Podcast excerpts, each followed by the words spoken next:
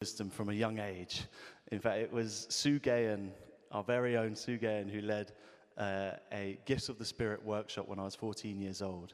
And as we went around the, the group and people said what they think their gifts of the Spirit might be, and someone said, I'm very good at hosting people, so maybe it's hospitality. And someone said, oh, I can sing, so maybe it's good to worship. And I said, wisdom.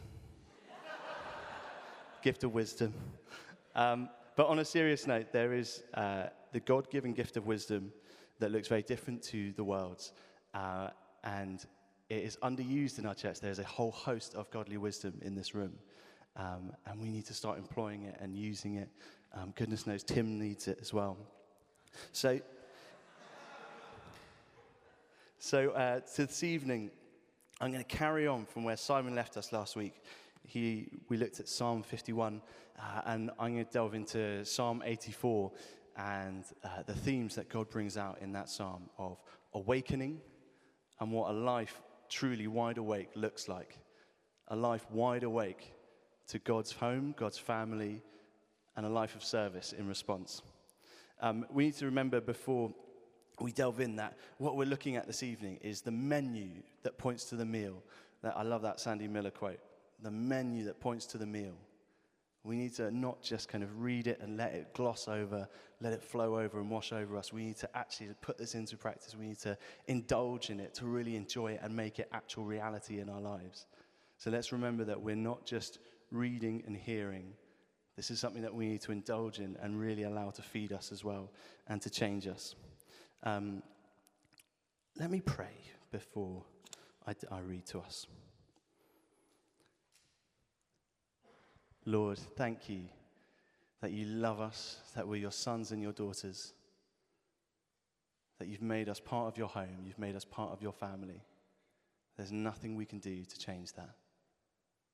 Lord, we love you. We love knowing that you're looking upon us this evening, that you're so pleased with us. Father, help me to remember now as, as I share that I don't need anyone's recognition. I don't need anyone to be impressed. I just need you, Father. Amen. Right, let's look at Psalm 84 then. That is on, this is quite tricky. 569. Good work, Mrs. Rev. So let's turn there. 569. Is everyone with me? Psalm 84. How lovely is your dwelling place, Lord Almighty. My soul yearns, even faints, for the courts of the Lord. My heart and my flesh cry out for the living God. Even the sparrow has found a home, and the swallow a nest for herself, where she may have her young, a place near your altar.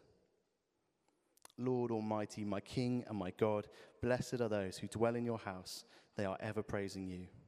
Blessed are those whose strength is in you, whose hearts are set on pilgrimage. As they pass through the valley of Baca, they make it a place of springs. The autumn rains also cover it with pools, and they go from strength to strength till each appears before God in Zion. Hear my prayer, Lord God Almighty. Listen to me, God of Jacob. Look on our shield, O God. Look with favor on your anointed one. For better is one day in your courts than a thousand elsewhere. I would rather be a doorkeeper in the house of my God than dwell in the tents of the wicked. For the Lord God is a sun and shield. The Lord bestows favor and honor, and no good thing does he withhold from those whose way of life is blameless. Lord Almighty, blessed are those who trust in you. So that's our menu this evening. That's our menu that we're going to be eating from. And I think there are a number of themes, starting with the idea of awakening and spiritual awakening. And uh, often I feel like the summer months can be a bit of a kind of either one of two things happens to me in the summer. Either it becomes a bit of a summer doldrums where the rhythm of life is broken and I switch off and I go onto autopilot and things I just kind of go along with. And it's just kind of, oh, I'll make it through to my next holiday. Just keep going, just, just kind of go with it, just go with the flow, switch onto autopilot, and we'll make it there. Or the other, I go away, go along to something like Focus. If any of you were at Focus, I really hope that you had an experience of being spiritually awoken and refreshed. But I wonder if God's challenge to us this evening, and Oh, please give me grace to challenge us, challenge all of us. Are we overdue for a spiritual awakening? Are we overdue to be reminded of what God's home and his kingdom looks like and the role that we have to play in it, what our response should be? Are we overdue a realization of where we have gone on autopilot? Have we become spiritually sleepy and drowsy? Because I, for one, do not want to look back at the end of the summer or indeed the end of a number of years and realize that I slept through that. I slept through what God was awakening me to, what God had in store for me, the opportunities that were everywhere around me, and I slept through in a kind of drowsy haze. I do not want to look back with that attitude towards my summer months or the next few years. So we need to wake up today. Let me turn here. Moreover, as a church, have we grown spiritually sleepy? Where are we as a community slightly drowsy at the moment?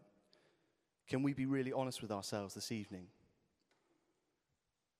Are we awake to the needs of the community around us? The phrase that came to mind when I was preparing was the sleepy cannot wake the sleeping. And even if they did, how confusing would that be? The sleeping, awoken by someone sleepy or drowsy, it wouldn't even look very attractive, would it? It wouldn't look like a great opportunity. In fact, I'd rather stay asleep, thank you. The sleepy cannot wake the sleeping. Where have we confused full lives and that phrase, Jesus came to give us life and life to the full, for lives that should be wide awake? A full life often makes me think, oh goodness, I need to go and fit as many things into my calendar, my diary as possible. I need to go traveling. I need to start taking up bungee jumping or learn French again.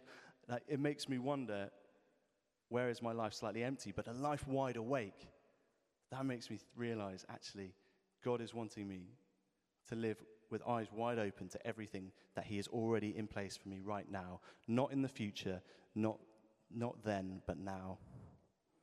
And the roots of this lie in humility. Um, Erwin McManus, in his book Wide Awake, which I'm going to read to us now, I think outlines beautifully what a life wide awake looks like. And this is a phrase that I'd like us to remember and touch upon and come back to. Very few of us are meant for a life of notoriety, yet all of us, all of us here, are meant for a life of significance. We should never confuse fame with greatness. The former is about what you do for yourself, the latter is about what you do for others. It is in this way that all of us have heroic lives to lead. And when we live wide awake, the world begins to reflect the kind of place in which God intended us to live. Jesus came to bring out the best in us. And when this happens, we just should expect that everything else will change for the better. And in our community, are we living expectantly that we will start seeing real change? Are we living with expectation that around us here in Parsons Green, we will see the lost come home? We will see uh, people living with addictions freed from them, people who are lonely comforted. Are we expecting to see people brought in here to realize the love of God for them? Are we expecting to see change? And often I feel that our performance management culture in London, where we just grab every single headline that we can, in our work, we're taught take everything that you can, make sure that you put the best case forward to look as impressive as possible. Our performance management culture at work and in this city, which just thrives and longs for success, tells us take everything you can get, even if you can't take the credit for yourself. And I wonder if that attitude and that striving for success has somewhat slipped into our church attitude as well. That we're a church that seeks headlines over humility, that operates out of fear of anonymity rather than the liberation of living for an audience of one. Pat, our, our old curate, he put something great on, um, on Facebook the other day where he talks about photobombing Jesus. It's quite, it's quite, quite a funny phrase. You're allowed to laugh at that. Photobombing Jesus. Do we take credit for what Jesus is due, what Jesus is owed? Where are we seeking headlines in our church over the humility? And where are we fearing anonymity over the liberation of an audience of one. I love that J. John talk. Living for an audience of one. Nailed that. And is there a longing in your heart to reflect what Erwin McManus was talking about? To live a life of notoriety instead of a life of significance. We need to recognize that the reality is that God's reality is so much better than you could dream of, hope for, or even expect. The reality of a life wide awake to God's call for us is better than you could have dreamed of. So we need to wake up and recognize that better is one day in God's kingdom than thousands elsewhere. I love the message version uh, of that verse, which says, Better is one day in the house of the Lord than thousands spent on Greek island beaches. How apt is that for this time of the year? Better is one day in the house of the Lord than thousands spent on Greek island beaches. I get so jealous when I see people putting up Instagram posts of, of know, any old island. Doesn't matter, somewhere hot. Better is one day in God's house than thousands spent anywhere you can imagine on this earth.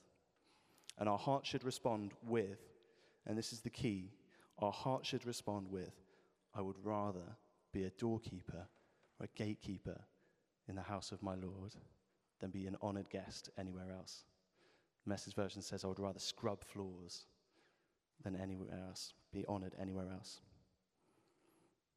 So let's look um, into the, the meat of the passage. Psalm 84 is uh, an amazing psalm of uh, a people, the sons of Korah, so it's not like uh, what we looked at last week, where it was a poem that David had written in response to God. This is a song uh, that was written that people would sing on their way to Jerusalem when they're pilgrimaging to Jerusalem, which they would do on an annual basis if they could afford it. They would pilgrimage and they would go through this place called the Valley of Baca on their way to Jerusalem, and they would sing this song. And it's a song for the sons of Korah. And the sons of Korah did not have a history uh, that they could be proud of. It was a very, very shady past. They were a people group who had fled battle in cowardice, fled from the fight, and left God's people to be slaughtered. They were a people who rose up in, in rebellion against God. And they frankly knew that they deserved much worse than they, actually, than they got they were lucky to be there at all. So, this is a song actually in honor of what God has done for a people who deserved God's wrath and yet were not only given a place in his home, but a role to play as well. The sons of Korah uh, were effectively the Old Testament bouncers. They were the people who would uh, control who could come in and out of the court and the temple of God. No one likes a bouncer. No one likes bouncers. Anyone got a friend who's a bouncer? No, no one likes bouncers. Oh, what? that was a gamble. They were underpaid, poorly recognized, and had little glamour to their roles. But they really loved God. They knew His mercy. And that's why in verse 2 they can sing. My soul yearns, even faints, for the courts of the Lord. My heart and my flesh cry out for the living God. And the message says, uh, I couldn't have dreamed of a place like this. My heart, soul, my soul faints and yearns for a place like this. It is better than they could have even dreamed of. It was better than they knew was possible. And they recognized that they were the least and the last that should be considered a place in this home, a place in this court, a place in God's family. That's why in verse 3 they say, Even the sparrow has found a home, and the swallow a nest for herself, where she may have her young, a place near your altar. Lord Almighty, my King and my God. The sparrows and swallows, which were considered the kind of smallest creatures within God's creation, even they have a place in God's home and in his temple. And they recognized we are the least, we are the smallest in God's creation. We are deserving of God's wrath. And yet, even us, he has found a place for. Even us, who were deserving of his wrath, deserving of punishment, have been given a place in his kingdom and in his home. Does that sound familiar? Do you realize that's about you? It's about us? It's not just a song for the sons and daughters of Korah, that's our story as well. We were sons and daughters of God who lived in rebellion against him, not knowing his ways. We were deserving of much worse than we got.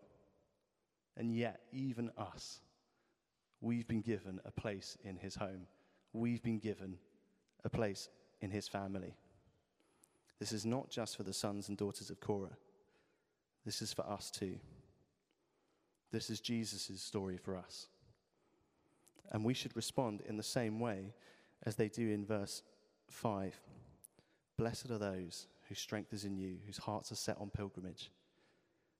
And they would go through this place, the valley of Baca, this journey which would have been really treacherous in Old Testament times. This journey through Baca would have been uh, very unlikely that you would have got water, very unlikely that you would have found any supplies. It was a real dangerous journey to get from there to Jerusalem.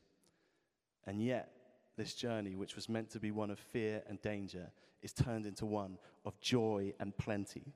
They go from strength to strength. The rains come, the pools fill, and they know that each of them will appear before God in Zion. Look at verse 7 till each appears before God in Zion. Goodness, they realized how lucky they were to be there. And that's why in verse 10, look at it with me. They can say, Better is one day in your courts, God, than thousands elsewhere. Better than thousands on Greek island beaches. All of us are required, are called to lives of significance. Remember that past that quote from Erwin McManus. Not all of us are called to lives of notoriety, of fame, of headlines, but all of us are called to lives of significance.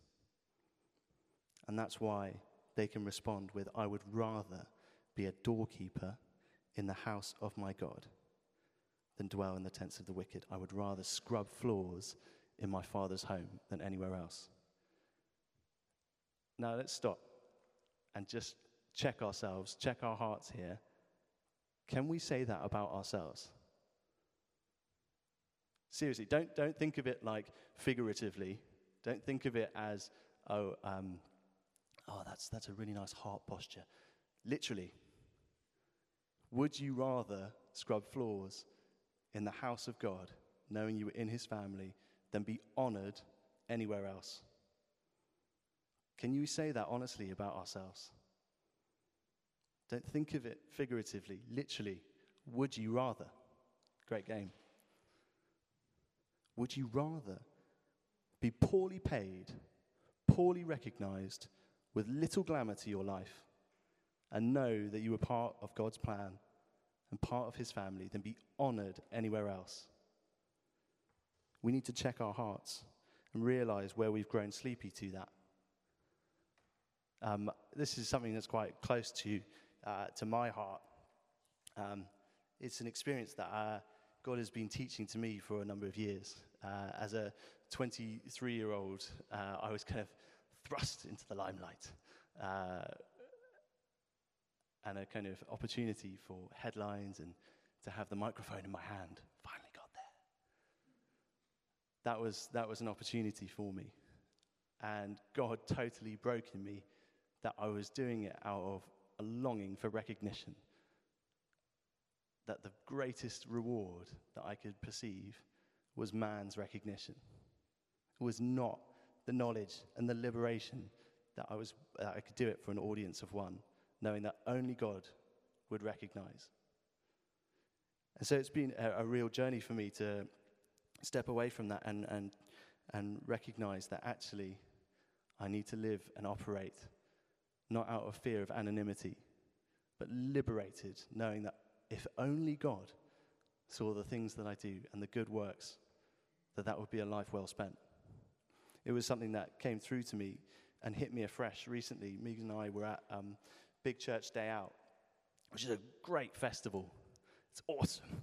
It's like, it's, it's a Christian festival. Hillsong are there. They're doing their thing. They're jumping around. Tim Hughes has even got his jam on. And there's lights on, there's smoke machines. It's all kicking off on the stage. And yet, I was kind of hidden away from sight. And all I could do was sweep out the back of a cafe away from anyone's sight. And it was a real moment where God said to me, Would you rather?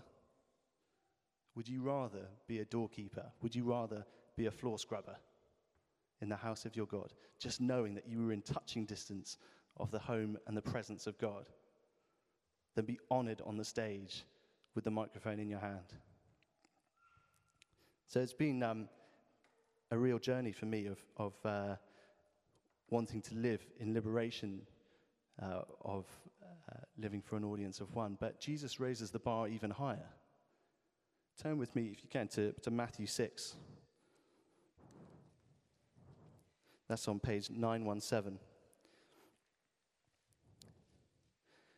Jesus says, Be careful not to do your acts of righteousness in front of others, to be seen by them. If you do, you will have no reward from your Father in heaven. So when you give to the needy, do not announce it with trumpets, as the hypocrites do in the synagogues and on the streets to be honored by others. Truly, I tell you, they have received their full reward. But when you give to the needy, do not let your left hand know what your right hand is doing, so that your giving may be in secret.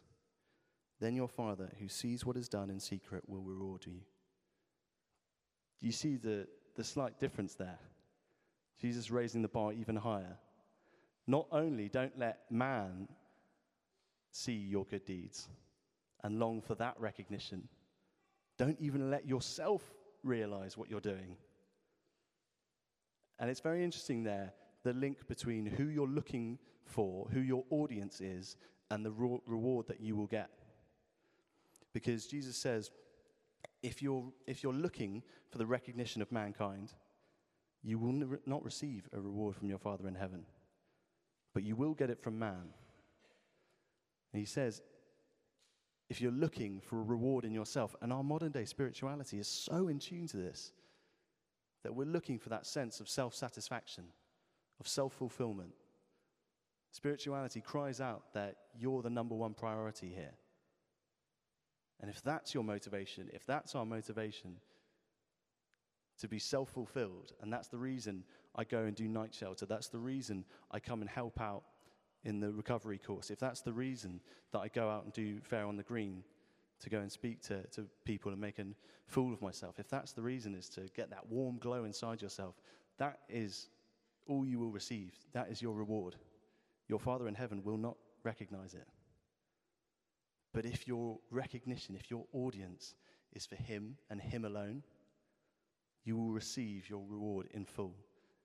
And who knows, all those other things may be given to you the recognition of mankind, that warm sense of self fulfillment. Who knows, maybe that will be given to you. But it should be purely incidental, not the genesis. Thank you. For they have received their reward in full. So, what is a heart that grabs God's attention? What is a heart that he cannot turn away from?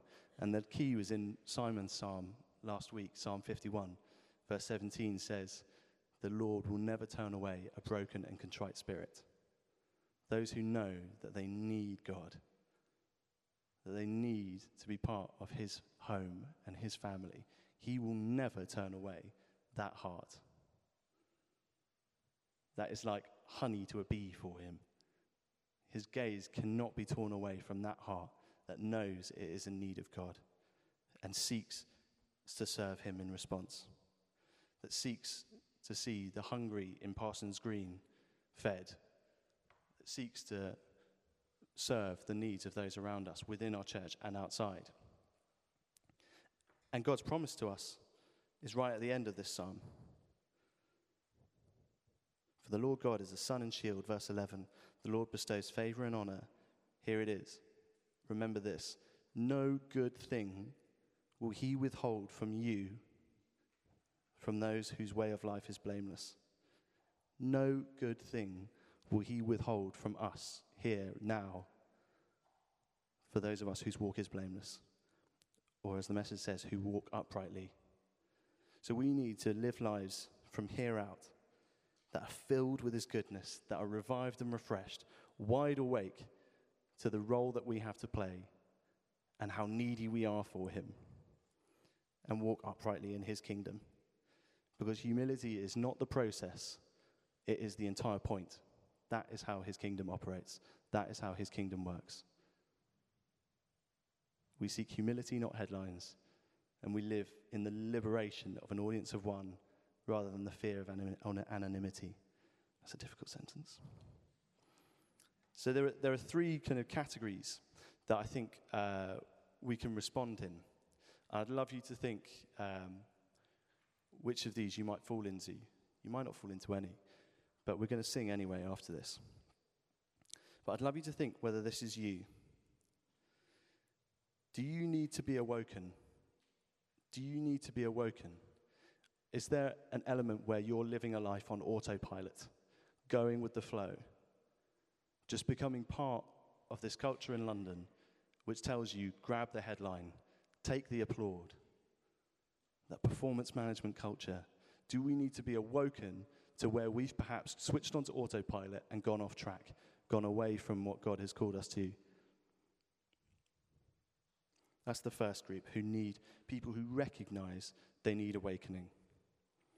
The second is for those um, who recognize a need to reprioritize the audience, that we live for recognition of others rather than the audience of one, that we perhaps fear anonymity. I love the, what Tim was preaching about the other day. Uh, scrubbing away in, in, the, in the kitchen, scrubbing dishes. There was no one there to see it. How gutting. The first time he put his hands in the sink, there was no one to see it. Are you. Are you fearing anonymity? Is it holding us back from saying, as uh, Simon Guillebaud, a hero of mine, says, I will go anywhere, I will do anything as long as you make it clear?